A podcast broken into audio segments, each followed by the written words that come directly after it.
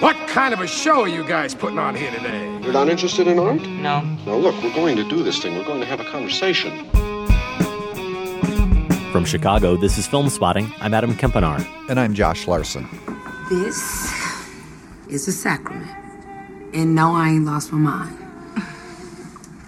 We are drinking to new life. Tish gonna have Fonny's baby. That's Regina King in If Beale Street Could Talk, director Barry Jenkins' follow up to his Best Picture winning Moonlight. Beale Street, an adaptation of James Baldwin's 1974 novel of the same name. On this week's show, we've got a review of Beale Street, plus thoughts on the Palme d'Or winning Shoplifters from Japan's Hirokazu Koreeda. We'll also discuss results from the Chicago Film Critics Association Awards, which were announced last weekend. All that and more ahead on Film Spotting.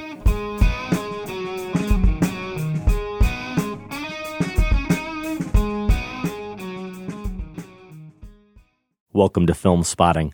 It's the absurd time of year, Josh, where every new film we watch is misguidedly being evaluated through the lens of is it top 10 of the year worthy? It really does screw everything up, doesn't it? Yeah. Not fair. Not fair to the films at all. Probably not, but that is where we sit. And as we sit, Josh, we are exactly one week away from our top 10 of 2018 roundtable. Michael Phillips and Tasha Robinson will be our guests for that what's your to do list look like right now? Well, I'll preface it by saying that I feel especially good this year about how much I have been able to fit in, but I never feel complete. And that no. is, of course, the case. So there are about five titles. I'm not going to name them, but I have a couple of documentaries, a few from some major filmmakers yet, uh, that between now and next week, Monday, I hope to see at least a handful of them. Yeah, I'm in a similar boat actually as of this weekend, and we may get to these titles here a little bit later in the show. I've crossed off all of the major ones that I felt like were homework. They mm-hmm. were things I absolutely had to get done. And at this point, everything else is gravy. Now, that doesn't mean I don't have maybe 25 titles I'd like to see, but I do feel like I'm in a pretty good spot. Now it's on to the dreaded task of actually determining the final 10 films. But we have business to take care of now. Before we get to that, we are going to discuss Barry Jenkins' latest If Beale Street Could Talk, and we will also have a few thoughts on the Palme d'Or winning Shoplifters from Japanese director Hirokazu Koreeda and we announced this past weekend the Chicago Film Critics Association Awards. So, picks for Best Picture, Director, the acting categories, and much more. We will share some of our thoughts and responses to that ballot and how the winners turned out. All that plus Massacre Theater and my thoughts on Spider Man Into the Spider Verse later in the show. One more I have to add to my list, actually, Adam. If Beale Street Could Talk is one of those films we certainly watched with the top 10 potential lens on. Let's see how it turned out. Strumming my pain with his fingers. You ready for this? Singing my life with his words. I've never been more ready for anything in my whole life. Killing me softly with his We are drinking to new life. Tish gonna have Fonny's baby. I hope it's a boy. We're gonna have a baby. But I'll have you out of here before then. You sure about that? You're not by yourself. These are our children, and we gotta set them free. Gotta hold our baby in my arms. I'm with you. You trusted love this far.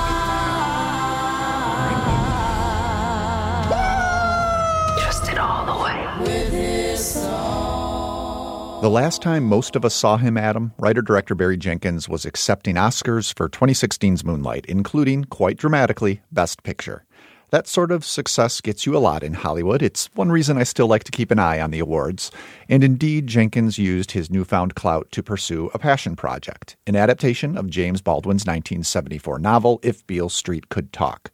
Set in 1970s Harlem, the plot centers on a troubled young couple. Fonny, played by Stephan James, who is awaiting trial in prison after being falsely accused of rape, and his girlfriend Tish, played by KiKi Layne, who is desperately working to clear his name while also carrying their child. Though an adaptation like this is no easy task, Jenkins surely had more resources at his disposal post Oscars than he did while making Moonlight. I wonder if you saw any particular evidence of that on the screen, Adam. In many ways, this is clearly the work of the same filmmaker in terms of style and sensibility. But is there anything about the movie that reveals Jenkins taking these resources, this opportunity, to even more fully come into his own powers? Uh, in short, what impressed you most? Hmm. I already know you liked it. Yeah. So, what impressed you most about If Beale Street Could Talk? I loved it actually, and there's so much I could outline that really impressed me. I don't begrudge anyone certainly who prefers Moonlight to If Beale Street Could Talk, who perhaps even thinks it's the more provocative or challenging film. I don't probably agree with that, but either way, for me, Beale Street is no less of an achievement. I think you could actually point to its ambition compared to Moonlight, at least in terms of its scale. The sheer number of characters and the scope of If Beale Street Could Talk is grander than Moonlight and the audacity of trying to harness James Baldwin's language and his mixture of the personal and political, maybe as well, and we'll talk about this, I hope, in a little bit more detail, the way Jenkins doubles down here on the influence of Wong Kar Wai and the lushness of this film is something that we saw elements of undoubtedly in Moonlight, and here he's taken it to another level. I just want to say my experience with this movie, as we've joked a little bit about cramming all of these films in last minute, and we will confess a lot of them too, we're not having the greatest viewing experience because, unlike Roma, which we did both see on the big screen, we both watched If Beale Street Could Talk from the comfort of our couches. Yeah. And maybe not ideal, especially when this happens often. You're very excited to watch a movie. Of course, you are. You have high expectations. It's Barry Jenkins. Why wouldn't you? But it's a weeknight and you're tired and you know almost nothing about the movie except it doesn't promise to be an easy sit. I suspected that I was going to see some bad things happen to good people in this movie. And I apologize if that didn't get me pumped up to throw If Beale Street Could Talk in my DVD player. And then the movie starts. And within seconds, all of that tension and all of that trepidation just dissipates, which doesn't mean I didn't end up wrecked watching some very bad things happen to some very good people. But really, for me, Josh, from frame one, I was so swept up in this romance, the central relationship between Tish and Fonny, and the romanticism with which Jenkins renders that relationship that I was comfortable observing this world for as long as Jenkins would let me do it. And I think it really sunk in from the opening sounds, not even the images, but the opening sounds of Nicholas Britell's score. Oh, it's a great There's score. a melancholy to it, an elegiac quality to it, a deepness and a resonance that grounds it in the harshness of the world that surrounds these two lovers, but it also often flutters and occasionally soars. And I think for me, it really just, it hints at a spirit that is all powerful and eternal just like this love is. And then we see that manifested in the cinematography as well. I could go on and on, but I want to hear what you thought. Yeah, what you're pointing to, all these things that you're highlighting, it's interesting, even in that plot summary and your trepidation, which was right, because this this is some difficult stuff this couple is facing. Um, that is not what this movie prioritizes. No. That's what I found most distinctive about it. He does double down on the longing and the romanticism uh, that we associate with Wong Kar Wai. You're you're right in comparison to Moonlight because that's what he wants to put at the forefront here. Mm-hmm. Whereas Moonlight had moments of that, ha- had these elements of of grace and and loving relationships among people. It was also very much a struggle, yeah. right? Um, and and here, if Beale Street could talk through Jenkins' lens because the Baldwin book is a lot angrier. It's a lot angrier than this film. Um, and not that this movie doesn't have anger in it. There are a, a couple of montages, quick montages that put Fonny and Tish's story in the context of mm-hmm. a larger African American experience where we'll see um, archival footage or photographs actually of black men being railroaded through the justice system. Um, so they're given that larger context. You sense the anger there, but it is the lushness of their love for each other that mm-hmm. this movie wants to put at the forefront. And that distinguishes it not in a better way necessarily, but in a very unique way from a number of other very good movies we've seen this year that are also depicting the African American experience. You think of something like BlacKkKlansman or Sorry to Bother You, both angrier films. Yeah. Um, Sorry to Bother You and BlacKkKlansman, in a lot of ways, both very much funnier films. So For they sure. have their own qualities in that way. Even something like the Hate You Give, which I haven't seen myself, but have read a lot about and talked to people who loved it. Uh, these are movies that I think are, for good reason, showing us the injustice mm-hmm. and the rage, wanting us to feel the rage at having that injustice in our face. If Beale Street Could Talk does that, but what it also makes us really feel is what is lost mm-hmm when that injustice is allowed to go on? What goodness is squashed out. And Jenkins does that by really chopping up this movie from those present day, more straight dramatic scenes of Fonny in prison and Tish trying to get him out with flashbacks mm-hmm. to their romance together when they found an apartment together and are searching for a bigger loft and and trying to build a good life together under oppression while always making mm-hmm. us clear that they're living in an occupied state, right? Um, but they are still with, especially Tish's loving family. They have found a way to create a flourishing life together. And when we feel that, it hurts all the more when we see it just being cruelly squished out for them. The way I was thinking about what you just expressed is when you see how beautiful the world can be, and we do so many times in this film, it only amplifies the ache of how ugly it is. It doesn't distract from it. It doesn't take us away from it. I think it only amplifies it. And we were talking about that lushness and going back to that opening scene. You have Tish and Fonny, they're walking, they're embracing, they're kissing the haze from the sun presents this sort of glow around them. And then you've got the richness of what they're wearing. They match. One is wearing more blue with yellow, the other's wearing yellow with blue, accenting it. The richness of that deep blue and yellow against their brown bodies. It's so warm. It's so inviting. And then with a line of voiceover and the sound of a buzzer, that embrace and that moment is broken and we're seeing Tish behind glass and she's waiting for Fonny to come talk to her. We now see that he is in prison. The haze is gone.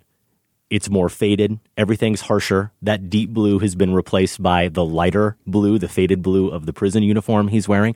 But behind him, every time we see that close up of Fonny, the perspective of Tish looking at him, there's a yellow wall. That same kind of rich yellow wall, even in this place, it's still behind him in these close ups. So every close up we see of Stephan James, who's incredibly good here, I think, in this performance. That's the way she sees him. We're seeing him through her lens, and that warmth, that adoration and appreciation is still there, despite his circumstances. And I think the use of light and the color with the cinematography, James Laxton is the DP here, coupled with the production design and those performances and the editing. The pace of this film was something else that's markedly different from Moonlight. The patience that Jenkins exhibits, it all invites us to be those observers, to see the beauty in the way the sun shines in through a window. I'm thinking about a scene. I could pick out any scene from this movie in any frame, but one in particular when Brian Tyree Henry shows up remarkable performance. He's in the film briefly, but very memorably.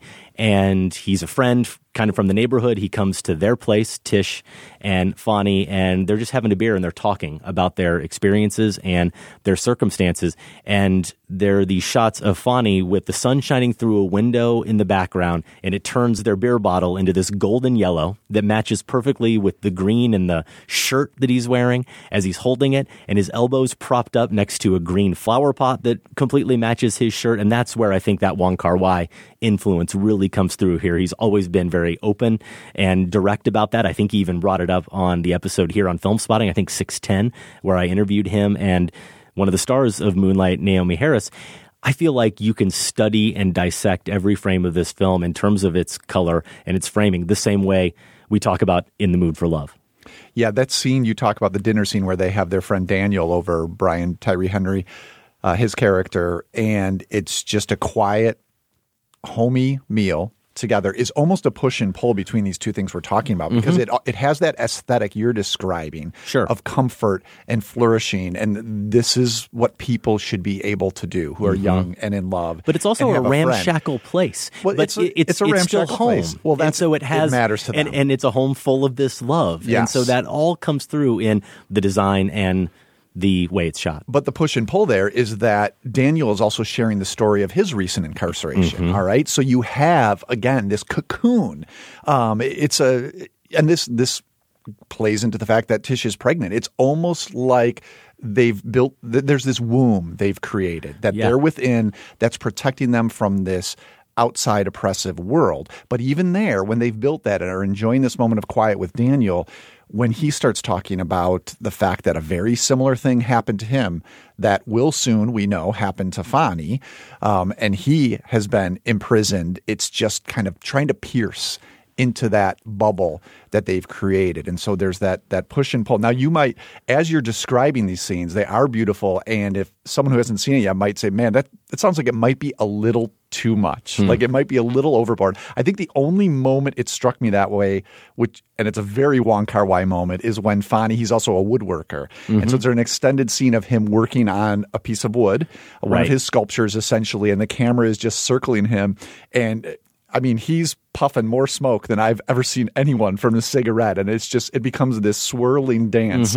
I mean, it's it's absolutely beautiful to look at. It's it's very ostentatious, and I think one thing that it does also work well is the idea that we see him, as you mentioned, throughout this film, mostly through Tish's eyes. Yes. And I think Stephan James is great as well, Mm-hmm. uh, but I also think. Jenkins sets this part up for him to knock it out For of the sure. park because the movie's just smitten with him. Yes. Also, now he holds that well and he doesn't abuse Yeah, it. I think he earns it And completely. He right. earns it, and he's also willing to puncture it in those prison scenes. Yes. um, I, I like how you describe that they they retain their love for each other, though it's altered, it's Mm-hmm. damaged, it's literally bruised in some cases. Um, and one of the scary, maybe one of the saddest moments in this film, for all the things that happen to these two, is one of those conversations of these beautiful close ups back and forth, and you see that he's not looking at her the same way anymore. Mm-hmm. Yeah. And and in a way that is more crushing than anything Mm-hmm. else you've seen. And that's a moment of acting as well that Stephan James absolutely makes work. You're absolutely right. I think that moment you described as the most ostentatious, it worked for me so well because I think you recognize in that moment that it's the way he feels lost in his work. It's almost a fantasy sequence because that's Yeah, an escape. That's an escape from the real world for him is the way It he can get lost in the artistry of his craft. There are so many sequences in here that I adore. I think we could honestly spend the entire show just kind of breaking down moment by moment some of them including the Brian Tyree Henry lament about the impact of his time in prison is one of them. The sequence that comes right after they have found a loft together that might be the makings of a new home, where we just see them mostly silently walk through the streets together, walk right down the middle of the street with life happening around them. It's almost another fantasy sequence where this is the way in her mind, Tish, in her perspective, she reflects on this moment. And they kind of glide along assuredly and steadily, just like so much of this film does the love scene. How about the love scene in this movie? Their first real physical encounter, which is so gorgeous and so tender. But the one that honestly stands out for me the most is the one that ironically is probably arguably the least cinematic because it's the most theatrical. And it's the one that comes, I think, maybe about 16, 17 minutes into the film. It's pretty early on, and it's where Tish has this announcement that she's going to make. She breaks it to her family, and the family decides they are going to break it to Fonny's family. And they're going to do this by inviting them over. This is a 12 to 14 minute sequence. We spend most of it within the living room of Tish's family, and then, of course, it gets more and more crowded and conflicted as more bodies get in there. We also do digress. We go to other flashbacks during this sequence a couple times, including, I think, their first real date together, where they kind of discover who each other are as individuals. But in this sequence, the actress is named Teyonah Parris. She's oh. the sister Ernestine. Yeah. There to defend her sister's From honor. Chi-Raq. She was the lead in Chi-Raq. Oh, was and she? yeah, Okay. just killed it. I thought she was very good in that film, but I didn't make the connection there.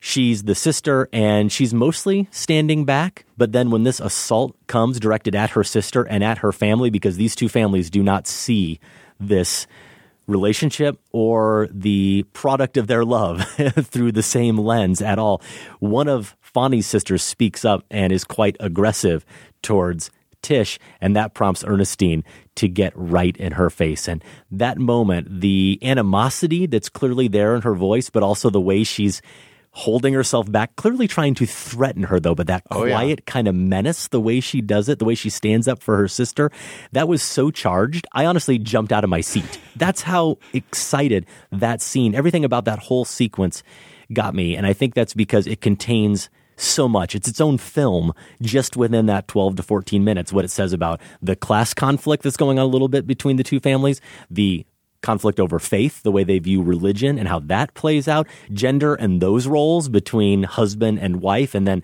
the way the women and the men ultimately get separated in that scene. It's this incredibly intricate, emotionally draining scene. And I knew I was on board with this film from that moment on. You know what I also liked about that sequence is it gives one moment. She's not quite as brazen as her sister, but it does give Tish and, and Kiki Layne as well a chance to show um, a bit of fire. Yeah. there. She does at one point come and stand up for herself.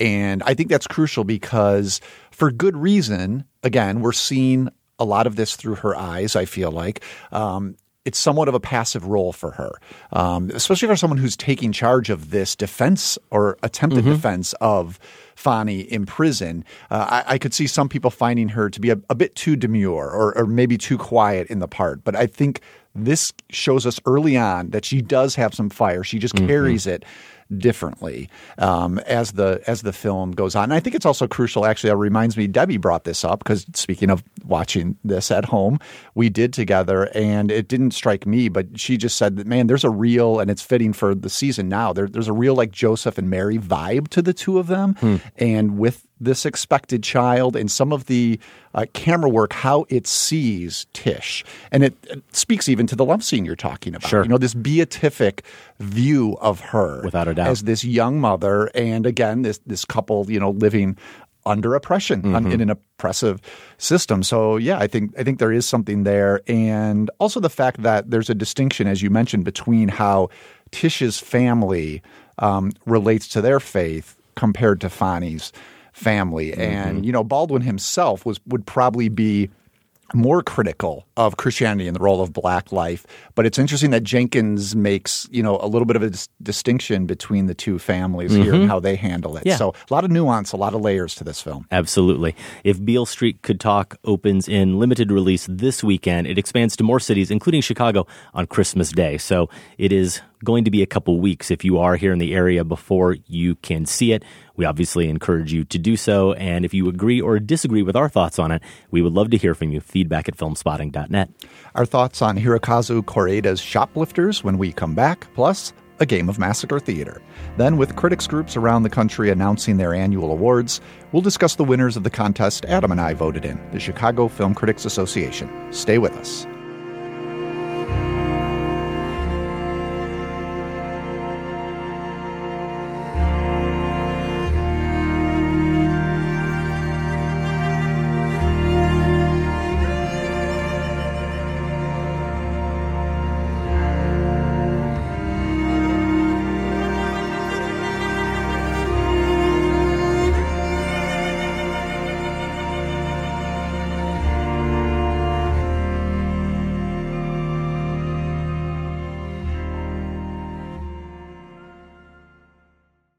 Folks, just a very quick thank you note here that we wanted to get to. First, us thanking all of you who have donated some of your hard earned money our way in support of the show. It really does keep us doing what we're doing. And we want to highlight a Silver Club donation that came to us from Jennifer Stevens, who passed along this note. I'm donating this money on behalf of my husband, loyal film spotting listener Luke Schultes, for his Christmas present. He's also getting a film spotting t shirt. Thanks for bringing him so much joy. Well, thank you, Luke, for listening, and Jennifer for what seems to be the most thoughtful gift of the year, right, Josh? I mean, I would agree. A t shirt and a donation. Clearly. Luke, we hope we haven't spoiled Christmas for you. えーめっちゃ可愛いじゃん選ばれたんかな 私たちユリが映ってる That's from the trailer for Shoplifters from director Hirokazu Koreeda.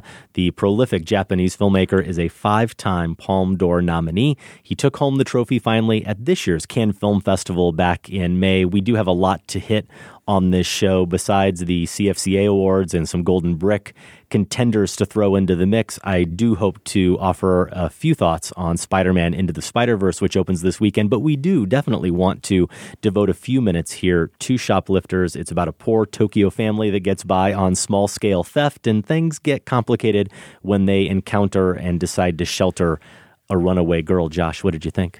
Well, I'm thinking about this now in the context of Beale Street, of course. And uh, what comes to mind mm-hmm. is the way this family comprised quite differently from the family we see, speaking of either Tish and Fonny or Tish and her parents and sister. But they've also created their own space for goodness and loveliness in yeah. a world that's kind of, let's just say, not for them. Um, Fair enough. If, if, not as actively against Yeah, maybe not them. as openly oppressive. Yeah, yeah. And yet at the same time, what's distinct about shoplifters is you're also aware of the I feel like Jenkins managed a sense of safety in those spaces. Like at least in there, they were pretty safe, even if we still get echoes and punctures of the outside world. Here, you're always tactilely aware of how on the edge this family is living mm-hmm. because largely of their status in society. And when one of them you know can't go to work because of an injury where that puts them suddenly um, financially and in other ways. And even the space they have which is in some ways familiar from other japanese films we've seen with um, you know eating sitting on the floor and the bed mats and so forth and the sliding door to an outdoor area. But it's like compressed it's it's it's almost like they live in a series of closets, hmm. right? And they just have to keep sliding these little doors to get to the kitchen or to get to the the room with the the tub in it. Um, so you just feel like they're always struggling to scrape by. You're rooting for them, and then the movie has this very lovely, which we won't get into. I guess it's a twist, but you learn more about them, mm-hmm. which further emphasizes all of these themes, both their um, their vulnerability and the wonder of the goodness that they were able to create. The fact that they created out of those pasts. Yeah. If that leaves it vague enough. Yeah, I think it does. There is a line in this film, maybe comes about a half an hour in, where one character says to another, maybe the bond is stronger when you choose your family. And for a filmmaker like Koreeda, whose approach is simple, relatively straightforward, but his characters and their dramas are so complex, it's a little bit disappointing maybe when he simplifies it that way, when he actually, I think, underlines precisely what he's examining in this film. But he also earns it, I think, because just as much as this film makes a case for the strength of that bond between this family that is chosen to come together, it also really explores the weaknesses, or at least it reveals the fault lines mm-hmm. in this dynamic. And you mentioned Beale Street. I think the movie could have only focused on them as these kind of righteous misfits within society to a degree thinking back on what you were saying about Roma last week, like Cleo, kind of secular saints mm. in their own way as well. They figured out a better way to live if only society, with their rigid definitions and all their rules, could accept their version of family. And that's all true to an extent. I think that the movie does hint at that, but just as true are the failings of this family unit. The selfishness of the mom and dad in this scenario, their inability to establish a kind of moral or ethical code that works for these kids that are under their watch, and the disillusionment, I think we can say, that occurs when their actions don't completely match their words. There are a lot of examples of lines or decisions characters have to make, like the moment where they are ultimately deciding whether or not to take in Yuri, to take in the little girl. And one of them says, "Well, it's not kidnapping if you don't ask for a ransom, right?" They're they're navigating mm-hmm. this terrain every single day, really minute to minute. How about the the moment too where we see you touch on this, Josh, but two workers. This is the mom in this scenario. They both work for a company. They're already losing their hours and having to divide up the work between more people. And then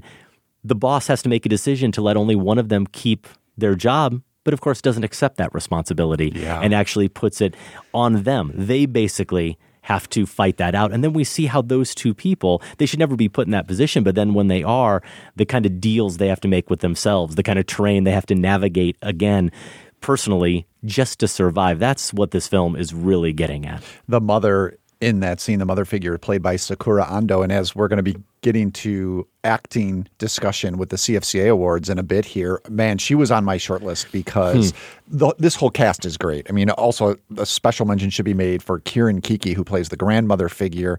I, I just learned actually passed away since the film was made. Also, so good, like absolutely stole Koreeda's last film, After the Storm. Uh, here, she's just wonderful again as a woman who's really honest about the weight of aging and facing the end of life. Uh, similar role, and she's wonderful in it. But Sakura Ando as this mother figure has a moment. Um, she has, you know, an e- easy smile in a lot of scenes that helps this family get through what they're facing. And then later in the film, when she is facing something that you just can't smile about at all, she she kind of like almost paused oh, at yeah. her face mm-hmm. and the camera holds it there as if she's looking for that smile and trying to find and like it's just kind of staggering mm-hmm. that that's maybe one of the I don't know as I describe it maybe it sounds you know sounds kind of big but for me it was one of the no. more surprising yeah. moments that moved me in a film that I can see some people might accuse of sentimentality. I'm with you. I agree that especially after this twist puts them in a larger social context, I think it does earn any tears that it gets, but um, I can see some people arguing that it might be a, a bit too sentimental hmm. for them. Yeah, I I don't see that, and I guess if we got into spoilers, I might understand that if someone really did feel like it gets a little bit too sentimental. For me, it still was always so rooted in the struggle that even when it has moments like the one I described where they articulate the benefits, if you will, of choosing your family, or even like when they go to the beach and they have this break from their daily struggle, it never felt like it was Kore-eda being too manipulative in those moments to me. And I think maybe that's too because of the subtlety of his camera work. I think about the way he so subtly depicts certain moments, even like the one where Yuri has to disguise herself. It becomes evident that they might be accused of doing something wrong, that people might recognize her, and she gets a haircut. And the way he transitions to that scene is to actually cut to her toes, kind of just moving along the stool she's sitting on. She can't even touch the ground, and it's just her little toes, and we see the hair falling around her instead of showing her sitting in the chair and a close up and getting the haircut and her reacting to it. We get the moment after that where she's looking in the mirror with one of the other women in the scene. And even one where something kind of harrowing happens near the end of the film. We don't actually witness it. It's a physical act where someone jumps and we don't see that moment happen, but we just see what they were carrying, these oranges, spill all across the ground. Now, I wouldn't call it sentimental at all, but absolutely heartbreakingly moving this movie has one of the top scenes of the year for me on that front, and it's the one where Nobuyo, who is the the mom, mm-hmm. is sitting with the young girl Yuri and explains to her what love yeah. really feels like. If that doesn't melt you, then you have something seriously, seriously wrong with you. Shoplifters is currently playing in limited release. If you get a chance to see it and agree or disagree with us, again, feedback at filmspotting.net is the email. Obviously, we've talked about this a lot. We're apparently trying to get everyone to really feel sorry for us this week, Josh, that we have all this hard preparation to do for our top 10 films of the year. But that countdown is coming on next week's show. Tasha Robinson from TheVerge.com and the next picture show and her many film spotting guest appearances will be here. Michael Phillips from the Chicago Tribune and his many film spotting guest appearances is going to be here as well. We are still deciding what format we're going to exactly follow. People may remember last year we tried something different instead of the traditional countdown from 10 to 1, everyone going around in the circle and making their picks and occasionally having a lot of overlap. We actually did divide the show into the outliers and the consensus pick. So the movies that appeared, let's say, on three or more lists, those were saved for that second show. And the movies that were maybe only on one or two lists were discussed on part one. We may do that again. We may go back to the old format. We got a little bit of feedback on it last time. For the most part, it seemed like it worked, but it really will be determined by our top 10 list, which yeah. we're all still shaping at this moment. Yeah, once those shake out, we'll probably have a better idea of what direction to go to. Yeah. How can you take part in the best of 2018 conversation? You can leave us a voicemail with your number one film of the year, 312 264 0744 or send us an audio file. You can email that to feedback at filmspotting.net. You can also vote in the Film Spotting poll, which asks you simply, what is the best film of 2018? And our list probably is comprised mostly of films that came out earlier or have been out for a while. We know that uh, for many listeners, Beale Street being a good example, doesn't open here in Chicago till Christmas Day. Haven't had a chance to see everything yet. But you've likely seen these. So, of these options, what is the best film of 2018? Annihilation, The Ballad of Buster Scruggs, BlacKkKlansman, First Reformed, Hereditary, Isle of Dogs, Paddington 2, A Star is Born, You Were Never Really Here. And of course, we will give you the option of other. There are, spoiler alert, multiple films listed there that right now are definitely going to make my top 10. Fair Makes to say for you, Josh? Yeah, yeah. I see three, for, four for sure. Okay. Yeah. So we think we made some pretty good choices here, but if none of them strike your fancy, or if you just caught up with something new that you loved, you can vote other and write that one in. Now, it's kind of shocking given the history of film spotting poll results, but all but one of these options is currently beating the Coen brothers, The Ballad of Buster Scruggs. So the Yeah. Coen brothers never get beat. They always dominate these polls. And I'm not sure what it is, other than maybe some people are down on this as a Coen brothers achievement, though generally I've seen only positive thoughts on it. I think it got mostly positive reviews, but as I've perused the top 10 lists from other critics, just looking at the titles, haven't seen it pop up on many. So it seems Hmm. Well, to be in that middle tier. wait. Yeah, you're gonna you're gonna make up for all that. Just you wait. Adam, you can't put it in like slots one through Why not? six for each segment. Why not? It's It's just the one, brothers. Just one pick. Other is leading the pack by a pretty big margin, but so far there is no single write in vote running away with it. That might change once people get a chance to see films like Roma, which is starting on Netflix this weekend, discussed and strongly recommended on our last episode. Other popular options are Sorry to Bother You, Leave No Trace, Minding the Gap, The Rider, First Man, and Eighth Grade. And all of those are worth catching up with if you have the opportunity. Again, you can vote now at filmspotting.net. It's right there on the main page. You just have to scroll down a little bit. If you leave a comment in the poll, and we hope you do, please let us know where you're listening from. We are not only trying to play catch up on the best films of the year, but we're also making time for a few under the radar titles, potential nominees for the 2018, the coveted 2018 Film Spotting Golden Brick Award. It's our annual award for the best underseen or overlooked movie of the year that comes to us from a new or emerging filmmaker. So oftentimes it is a first time filmmaker. Sometimes they've made maybe two or three films, but they're new to us. We weren't otherwise familiar with their work. And we have a bunch of titles we're Yeah. going to kind of quickly add into the mix this It's week. already this year a pretty crowded field, and, and here is. we are. We're going to add four more, but that's all the better, right? To give all of these small films attention. So, Adam, you've been doing a lot of work. Three titles you want to throw in the mix. The first is Shirkers, a documentary made by Sandi Tan. What's That's that right. All about. Sam, actually, on our last episode, got the title in, but I said that to be officially considered, it had to be talked about on the show. So consider this my official co nomination with Sam. And it's a film that wasn't on my radar at all until we got an email from a listener, Brendan Kaufman. He says he's in Idaho Falls, Idaho. It sounds lovely. A little bit made up, but sounds lovely. Brennan says, I wanted to recommend another new documentary that would be a worthy Golden Brick contender. Not only is Shirkers the first film by Singapore born Sandi Tan, but it's about her original debut that never was. The original version of Shirkers was an independent project from a trio of young women in 1992 that could have been a crucial piece of Singapore film history until it was sabotaged by their mysterious producer and mentor, George. The documentary Tan made about that movie is part cinematic mystery, part behind the scenes glimpse of low budget filmmaking, and part meditation on the importance of film. There are references to Godard and Soderbergh, but I think there are some links to Varda as well. It's a fascinating movie told with some very striking images and a lot of nuance and Tan's portrayal of everyone involved. You've probably already heard talk about the movie, but it's on Netflix now, and I would love to hear your thoughts about it.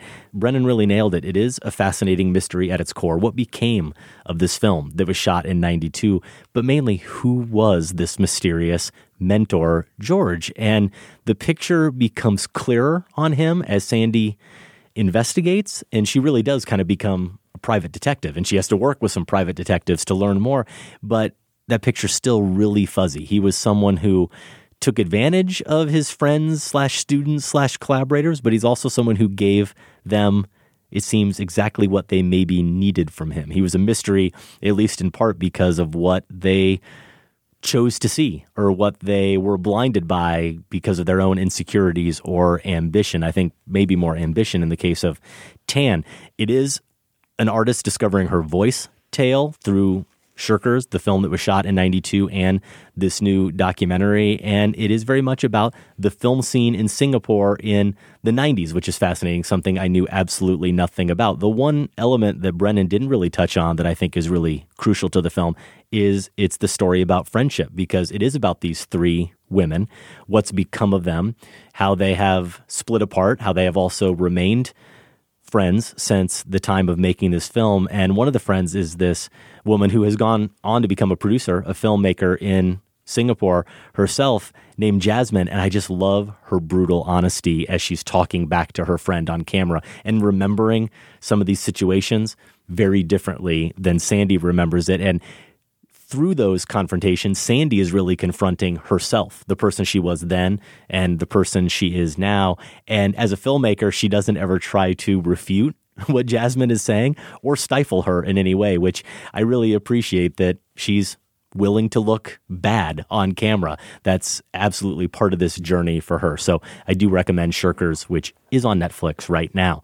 Another movie that's on Netflix right now, I know, is the Brick nominee you want to talk about that comes to us from a filmmaker, Alice Rohrwacher, who fits into the category of pretty established. I think this is her third feature film. I think that's and right. There yeah. are some cinephiles who are very high on her work. We have been in the dark about her until now. Yep, that's right. Happy as Lazzaro, my first film that I've seen from Alice Rohrwacher, and man, she's got a unique touch. That is one of the reasons we're throwing this out there as a Golden Brick nominee. Definitely has unique vision.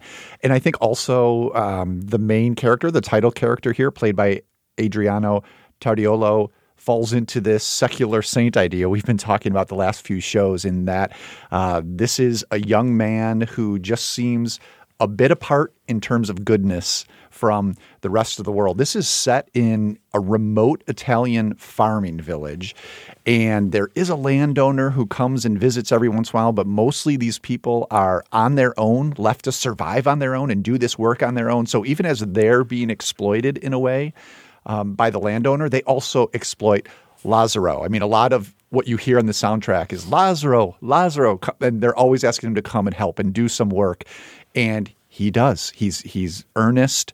Um, th- there's a chance perhaps he's even intellectually disabled. The, the film doesn't really spell that out. He's certainly taken advantage of, and he just responds with a gentle half smile and a willingness. It's a very interesting performance. Uh, Tardiolo is a newcomer, and he has this. Uh, he's got a sincere stare. He's got a stiff walk, and he wears these oversized pants so that he looks like Charlie Chaplin's Little Tramp. Definitely something they had to be going for there. The way he shuffles from chore to chore, uh, and I will say that the movie, about halfway through, there's a dramatic shift that I'm not going to give away, but it does fully embrace these little hints of magical realism that Rohrwacher has been dropping into the movie here and there.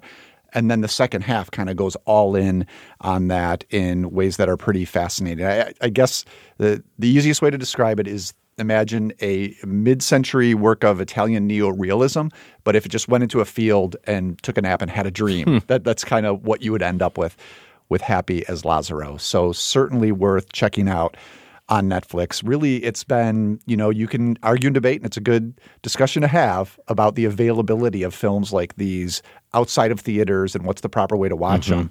But I've been really grateful uh, to be able to catch something like this as easily as I could. Another recommendation for me is one you can't see on Netflix, but I believe you can see via various streaming options, and that's a movie called Thunder Road.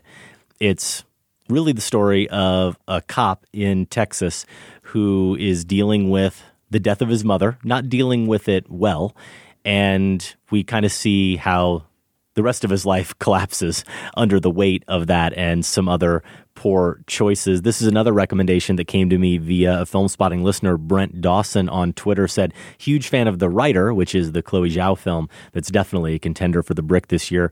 But Brent says, the Golden Brick will have no credibility unless Thunder Road is considered. Josh, reckon with that. The Golden Brick, your vote will have no credibility That's unless. Thunder Road is considered. I did a little bit of research after seeing this tweet, saw that it was written and directed by the same guy, Jim Cummings, and he's also the star of the movie, really in kind of every frame of the film. So, as far as the criterion, Josh, of personal vision slash voice, that's undeniable. The question, of course, is whether or not it's a vision and voice that needs to be supported and encouraged. And after watching Thunder Road, I would definitely say yes, mainly because I don't know how he pulled off the tone here. And I imagine it's something that may not work for everyone. I think you actually would really respond to this film and find it quite funny. It's all set up wonderfully in the opening scene. One long take, 13 minutes, the camera almost solely on Jim Cummings the entire time.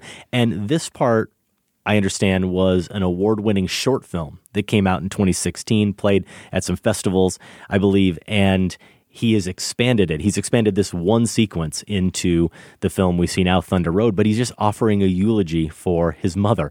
And he's carrying up there this pink child CD player that we come to learn had to belong to his daughter, who he is estranged from. She's living with her mother as they're going through a divorce. And he's truly comical in the way he's scattered and awkward. And that's all before he launches into an interpretive dance of the title Springsteen track. Oh my. With no backing music because the pink child CD player doesn't work. So it's it's that out there, but he's also genuinely grieving and in pain and he's earnestly trying to pay tribute to his mother who was a dancer and who loved the song Thunder Road. So that's where that comes from.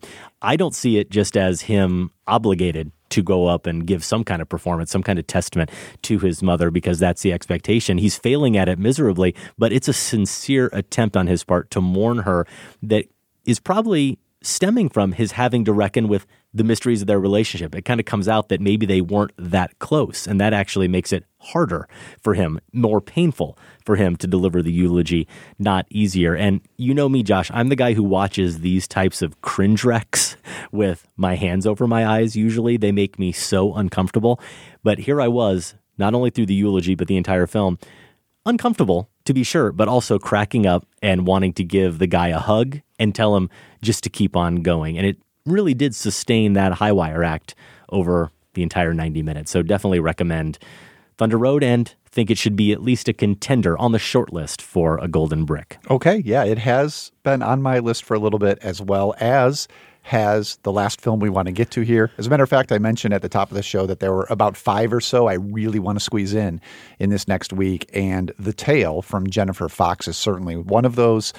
You were able to see it, Adam. I was. And this was truly a last second edition. I didn't come prepared with any thoughts on this movie, and I just saw it last night. But I know it's overall been highly acclaimed. I've been wanting to catch up with it for several months. Our friend David Ehrlich included it. It's in his top five of the year, I think. Certainly in his top 10. If you watch that great video he does every year, the top 25 films of the year montage he puts together, the tale is in there. And it did just get brought to our attention right before we started recording this show that that's Jennifer Fox's first feature film, The Tale, which is available on HBO on demand. It stars Laura Dern playing Jennifer Fox, and it's her exploring her own past and a potential sexual abuse situation that she has managed to go through her life and kind of deny and forget about. And it all comes back to the fore because of a story that her mother, who is played by Ellen Burstyn, finds when going through some old papers.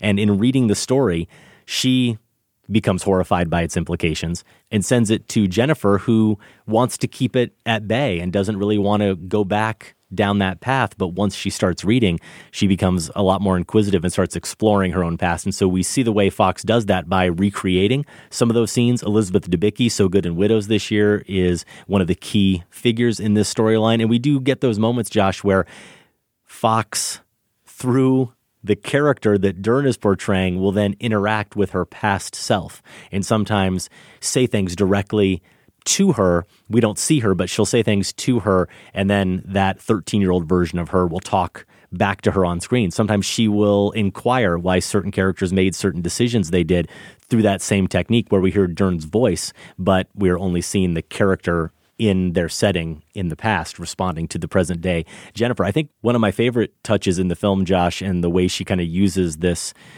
inquisitive meta technique is when she's initially going back in her past and she has the vision of who she was at the age she thought she was when these events from her past all unfolded. And we see the version of Jenny played by Jessica Sarah Flaum. And then when she's going through a photo album with her mom, as I recall the scene, she doesn't even recognize herself in a photo from that time. She believes this is her. And then her mom says, No, she gets out the different photo album says, You were only 13 then. This is what you look like. Look how small you were. And just like that, the version of Jenny we've been watching in these flashbacks is now replaced by a different actor. Jenny, at only 13 years old, much less mature, played wonderfully by Isabelle Nélisse. So there's a lot to unpack in this film. Definitely worth everyone's time and definitely worthy of brick consideration. Okay, so add the Tale, Thunder Road, Shirkers, and Happy as Lazzaro to the Golden Brick shortlist. Can I hit you with one more? Can I complicate it just you're a little bit you're more? You're on a roll. Well, this also came in via Twitter just today. If we needed to make this more difficult, Eric Hafner asked this question Should eighth grade be considered for the Golden Brick? By my count, it seems to meet all the criteria, and its box office total is lower than recent noms like The Edge of 17 and Fruitvale Station. Now, going through my memory bank, thinking back on this, I'm positive at the time that we talked about eighth grade on the show, and Bo Burnham, the director, was on the show, we addressed this and we had decided to leave it out. And I believe we disqualified it because, unlike every other film that is on our short list, eighth grade did get a wide release. That was it's kind of hard to believe, too. but Yeah. it appeared one weekend on over a thousand screens. Yeah. and that's kind of always been a technicality for us. But you look at the box office total. There's no way that more people. The masses, if you will, are more familiar with eighth grade than they are minding the gap or the rider, I would argue. Yeah, I feel like it got more attention, um, and and so maybe they would be. And those two examples he lists are interesting because uh, I'm sure Edge of Seventeen got in as many theaters and Fruitvale Station as well. But I think we were still kind of narrowing down Yeah. our criteria Yeah. during those years.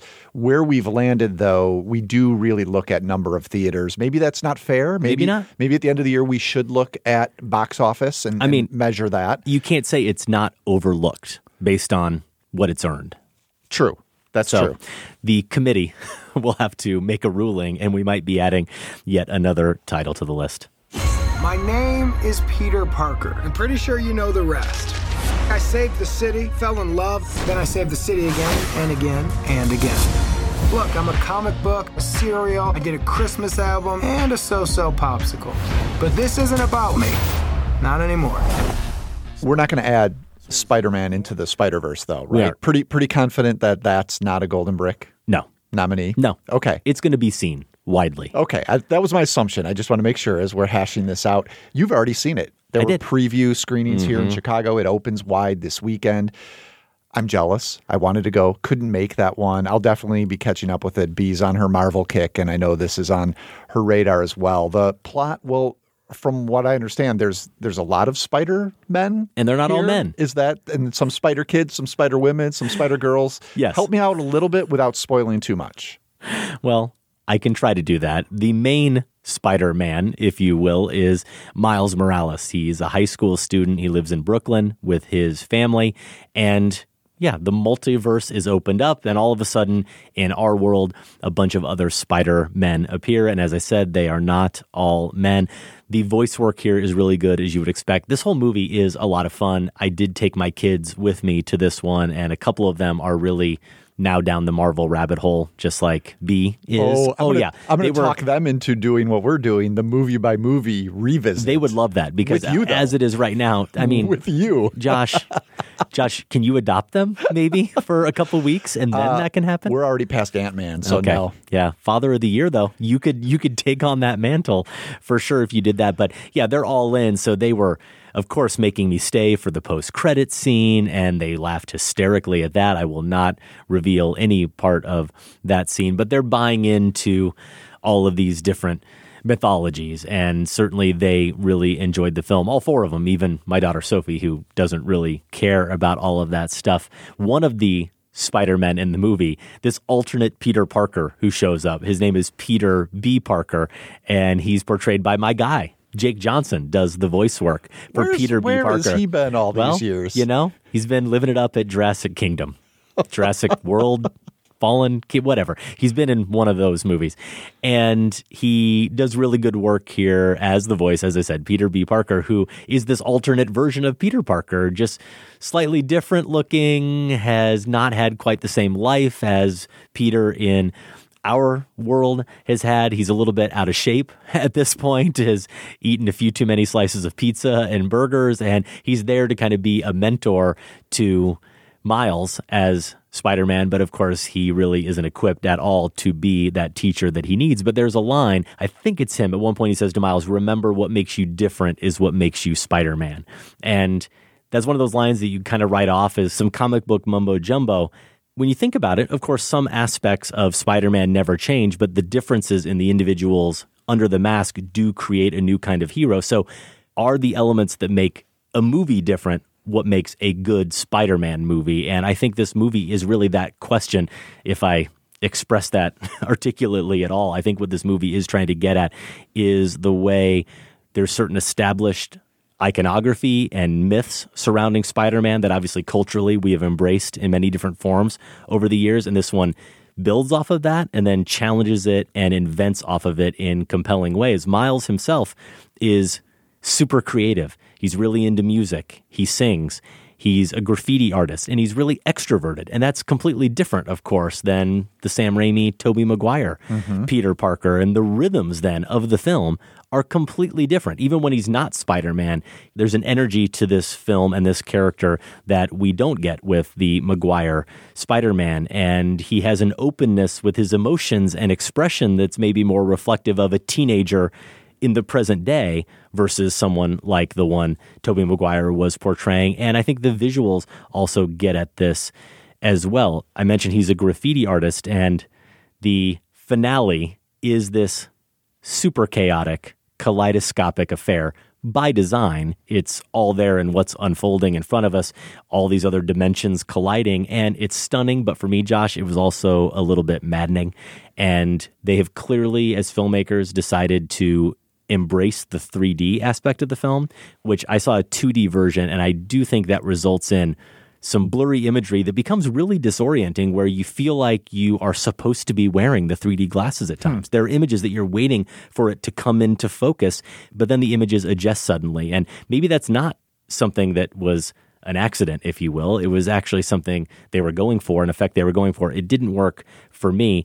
But what does work is the way they don't just bring a static comic book page to the screen. You really do become immersed in a comic book in this film. There's a detail and a texture to the animation. It appeared to me almost like a subtle cross hatching, that texture you'll get sometimes with lines running parallel and diagonal with each other on a page that just gives the entire world depth. So, overall, I do think the visual approach works, and the movie is filled with characters who have subscribed to a certain worldview and they cling to it, and that might have consequences for their families, their relationships, for society. And this movie says, come along for the web slinging ride. We're going to take these myths and the heroes we've created. They're really important, but they are mutable. They have to be. And we all have to embrace the evolution. And I did embrace into the Spider Verse. I think a lot of people will.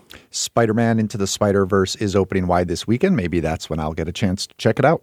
If you've seen it and agree or disagree, let us know. Feedback at filmspotting.net.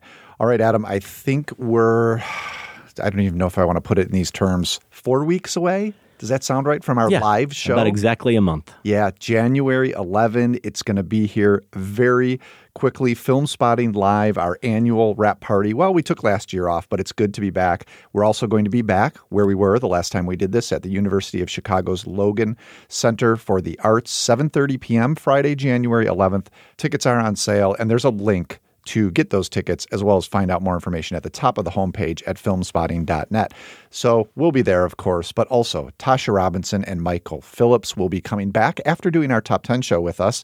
And we're going to add Angelica Bastien, who's been a guest co host on the show a couple of times now.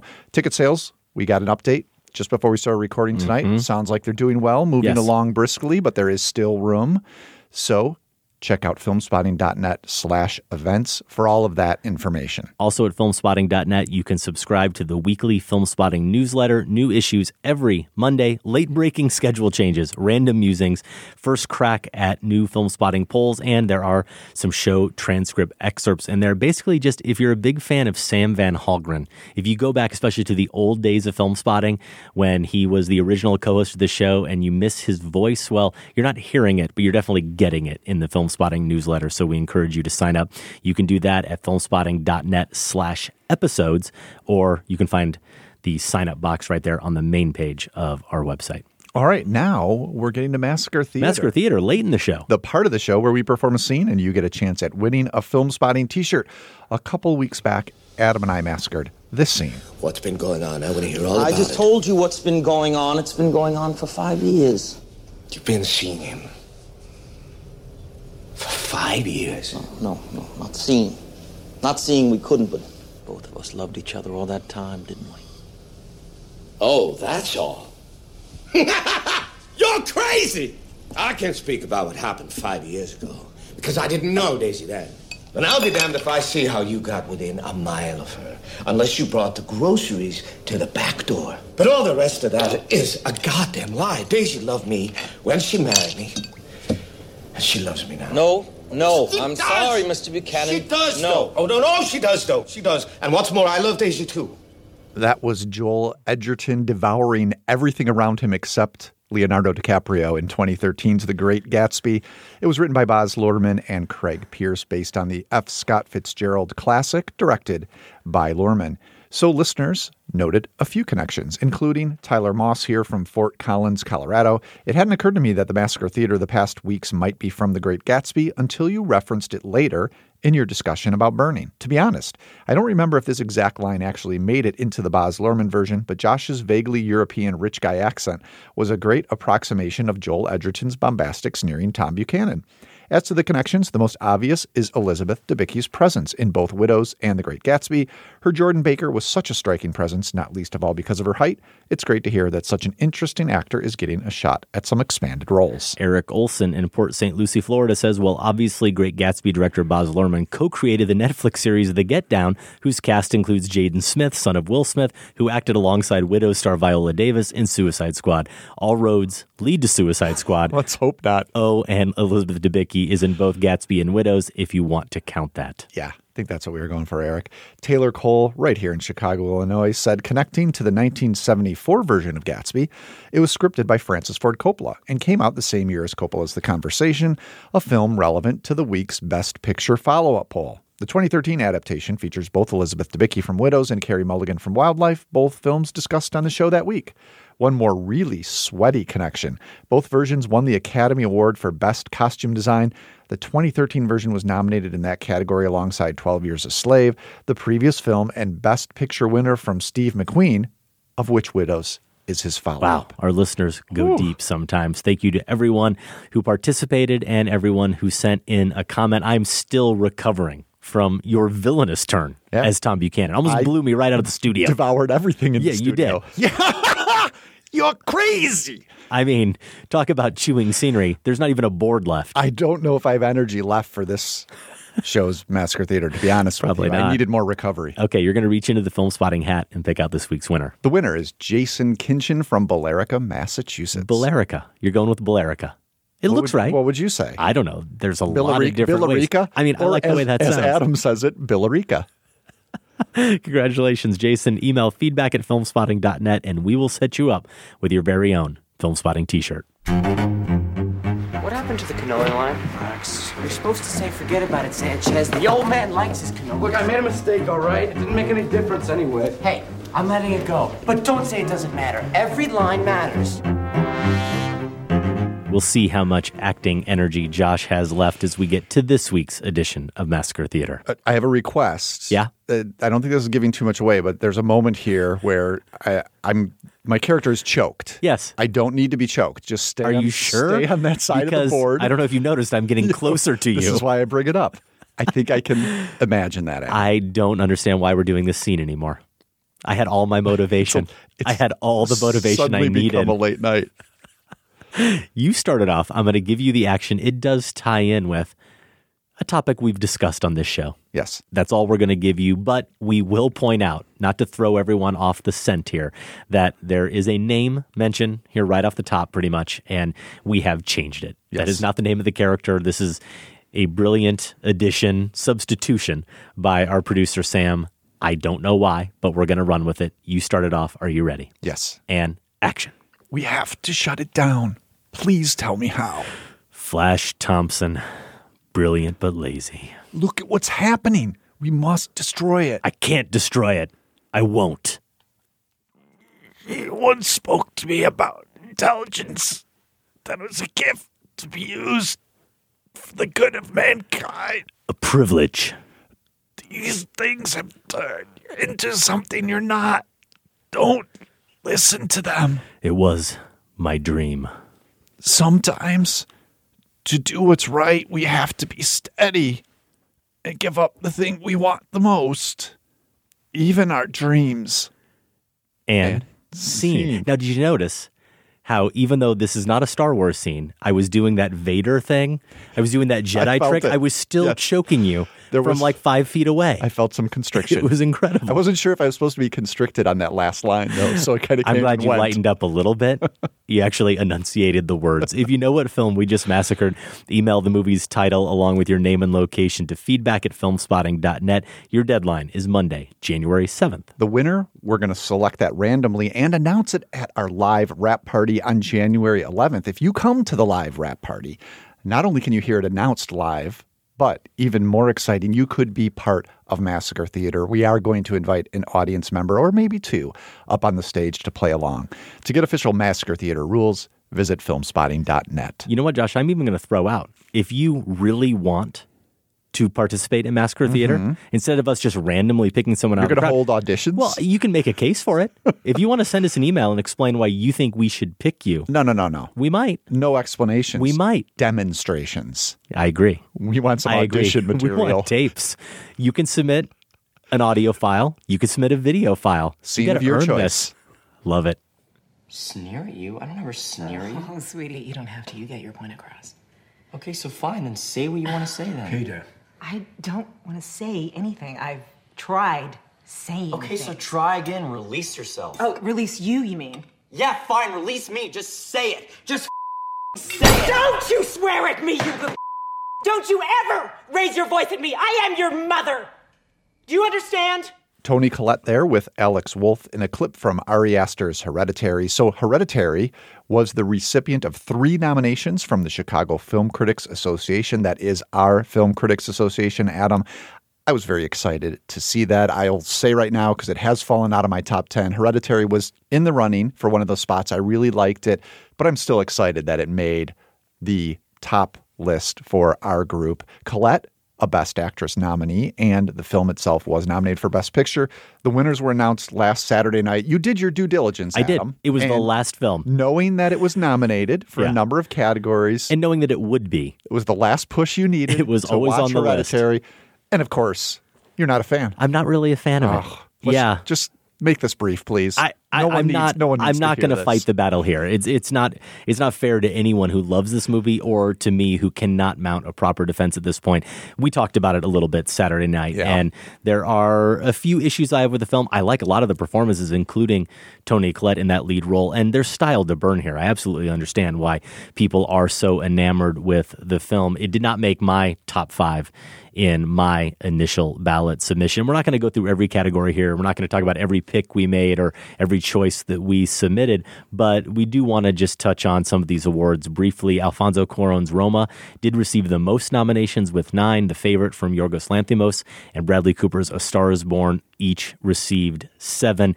The Best Picture prize did ultimately go to Roma. Cuarón also won for Best Director. Ethan Hawke took Best Actor for First Reform. Collette won for Hereditary Best Actress. Best Supporting Actor, a nice surprise here. Richard E. Grant for Can You Ever Forgive Me? Olivia Colman as the Queen in The Favorite took Best Supporting Actress. So just looking at those top categories, and we may get into a few of the nominees. Josh, what were your surprises, your pleasant surprises? What were your disappointments?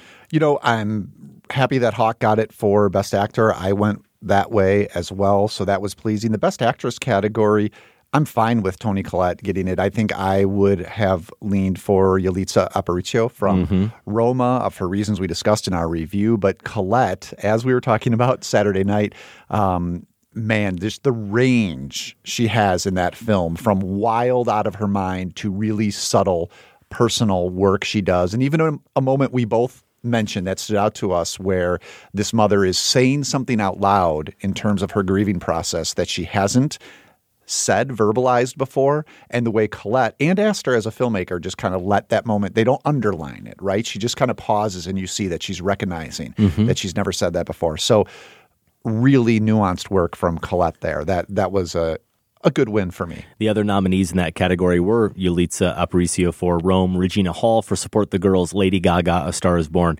and Melissa McCarthy for Can You Ever Forgive Me. So I like Collette's performance a lot, but I had three of those finalists on my top five and did vote for them ahead of Collette, Aparicio, McCarthy, and Regina Hall. Support the Girls was my number one. Yeah, I was glad to see that Regina Hall made the cut there. I did catch support the girls just in time to do the final voting, and she is so good. My number one on my final ballot in a lot of categories did win several of these categories, so I'm happy with that. Obviously, there are two I will single out, not really surprises, but like you, I had Ethan Hawke for First Reformed as my number one, and I thought it was a lock, especially if we're given a little bit of hometown love for the movie shot in Rockford, but I feared that maybe something like Won't You Be My Neighbor, which is a very good documentary, would beat out Bing Liu's Minding the Gap for Best Doc.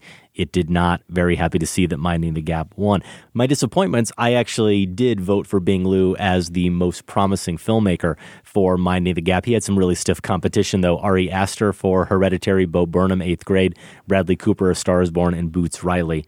Sorry to bother you. And I did go Ari Aster in that category because, as as you recognize, just the the proficiency on display in Hereditary is really something. I guess overall, not even looking at the winners, but just looking at the finalists, the lack of love for the rider was disappointing for me. I had it in the mix for best score, for cinematography, for best actor, Brady Jandreau, and also best original screenplay. I think there was a bit too much A Star is Born love on Yeah, I'd agree. I mean, we both like the film. We both like the film. I like it okay at and- this level. and I even like Gaga's performance and I like Bradley Cooper's performance, but it wasn't top five for me in any category. I'm guessing that you were stunned like I was to see Isle of Dogs shut out across the board and not even win Best Animated Film. And Spider Verse is a really good movie, but I was stunned that it beat out the Wes Anderson movie. Yeah, you know, I think I, I just my love for Isle of Dogs is so intense and personal that I kind of don't really care at this point what anyone Yeah. else thinks of it. And and I'm I wonder if the timing had something to do with this as well. I mean, there was so much enthusiasm around into the Spider Verse right when these this voting was going That's on. true. Um, that I could see that being influential, and maybe it's just a stop motion bias. I mean, you'll hear more as we get to next week's show about uh, stop motion and the thing of beauty that Isle of Dogs is. You'll hear more from me. Um, but the other category, I mean, maybe this is the only chance to really talk about it. I had Bryan Cranston for his vocal performance in Isle of Dogs in my best actor group. As I mentioned, Ethan Hawke was my choice to win, um, but he is just so crucial. And I'm always lobbying for voice acting work to be considered in these categories. And I think Cranston is so crucial what that movie Mhm. wants to do, and he's just wonderful. So. No, he is, and and there are other great voices in that film. Overall, best actor was maybe one of the weakest categories. Obviously, happy that Ethan Hawke was nominated and that he won. Really happy that Joaquin Phoenix was included for You Were Never Really Here, and that's partly because I think. When you look at the totality of his work this year, he's one of the performers of the year between what he did and You Were Never Really Here, Don't Worry, He Won't Get Far on Foot, and The Sisters Brothers all three vastly different movies, vastly different performances, but the level of quality and the level of nuance that Joaquin Phoenix brings to all those roles, he's remarkable. And I said this on Twitter. Some people may have seen it to Brian Tallerico, who's a CFCA board member and who writes for RogerEbert.com. But we're at the point for me that we should just make it the Joaquin Phoenix Best Actor category. Even if he wasn't in a film this year, let's just put him in the pantheon because he's just that freaking good. And this year really was no exception. I still voted for Hawke ahead of him this year, but man, those three performances are good. Yeah, strong year from him. I'll throw in another left field choice that I had in my best actor category, and that was Lakeith Stanfield. Oh, I did too. To bother he was in my top five because man, the the unique presence he brings to that, his sort of dazed performance, but making that compelling and also crucial to what that movie was trying to do. So I think I had him um, ranked number three on my list. Yeah, Michael B. Jordan for Best Supporting Actor was a finalist, and I know we were both happy about that. Was in my top five. I think he was your That was my vote. Yeah, Yeah. so he was in the mix for me in my top three. I was also really happy to see Steven Yeun for Burning get a nomination for Best Supporting Actor, though can't argue with Richard E. Grant for Can You Ever Forgive Me? I No. really do love that turn Yeah. in that film. Now, my top supporting actor of the year, Simon Russell Beale, got shut out for The Death of Stalin, and another Grant I thought might be in the mix here, but overlooked Hugh Grant for Paddington 2. So I have Brendan Gleeson for Paddington 2, ranked number four in supporting actor performances. I know there's a lot of enthusiasm right now for putting Paddington on year-end lists in some form or fashion. That was the highlight for me, Brendan Gleeson. So I went that direction. I had to do Knuckles. a couple of uh, couple write-ins here. That's an Yeah. option for the CFCA. I think I had to write in, if memory serves me right, Harry Melling from The Ballad of Buster Scruggs. That Yeah. was my favorite performance there. Jesse Plemons from Game Night. So good. I Yeah. mean, maybe like maybe Did you have to write him in? I thought he was on the Was he ballot. on there? You know what? I Yeah. think he was on there. That surprised me. I think this is surprising that I don't think Ben Foster was for Leave No Trace. Hmm. And maybe they had him under lead and I considered him supporting. At any rate, in my year end collating of these lists, I have Ben Foster ranked number two for Best Supporting Actor of the Year. So, so good in Leave No Trace. Yeah, he really is. I see him here in the mix, but you're right about Harry Melling wasn't on the ballot, and he's up against so many other good performances from that film. I Yeah. had Tom Waits Yes. for the Ballad of Buster Scruggs as my number three, but you're right, Melling should be in the mix as well. If you are curious about all the nominees, all the categories, and who the winners were, we will link to that in our show notes at filmspotting.net or by going to chicagofilmcritics.org. And Josh, that's our show. kind of a, a funky, odd one, but we covered a lot. A lot. Our minds have been cleared, and now we can sit back and finalize those top 10 lists for next week.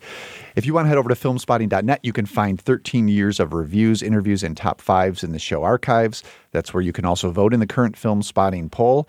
Jump in here. What is the best film of 2018? If you haven't already, please also check out our sister podcast, The Next Picture Show. It's available wherever you listen to podcasts.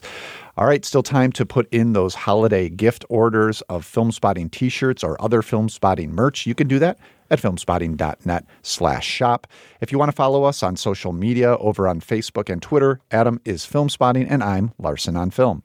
And to subscribe to the weekly Film Spotting newsletter, you can do that by going to filmspotting.net slash episodes. out in wide release this weekend Mortal Engines, based on the book by Philip Reeve, adapted by Fran Walsh, Philippa Boyens, and Peter Jackson. The Mule, a 90 year old horticulturalist, is caught transporting $3 million worth of cocaine through Michigan for a Mexican drug cartel.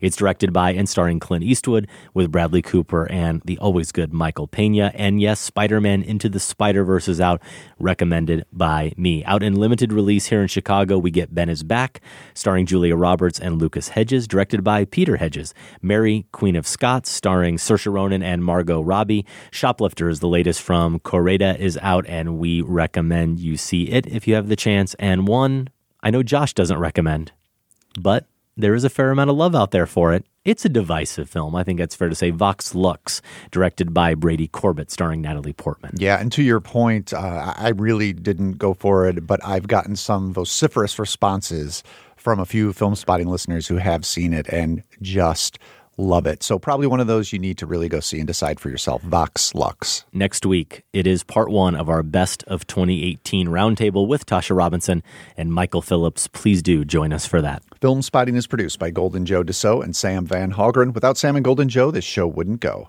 Our production assistant is Andy Mitchell. Thanks also to Candace Griffiths and the listeners of the Film Spotting Advisory Board. And special thanks to everyone at WBEZ Chicago. More information is available at WBEZ.org. If you enjoyed this show, please give us a rating or a review on Apple Podcasts so we can find some new listeners. For Film Spotting, I'm Josh Larsen. And I'm Adam Kempenaar. Thanks for listening. This conversation can serve no purpose anymore. Goodbye.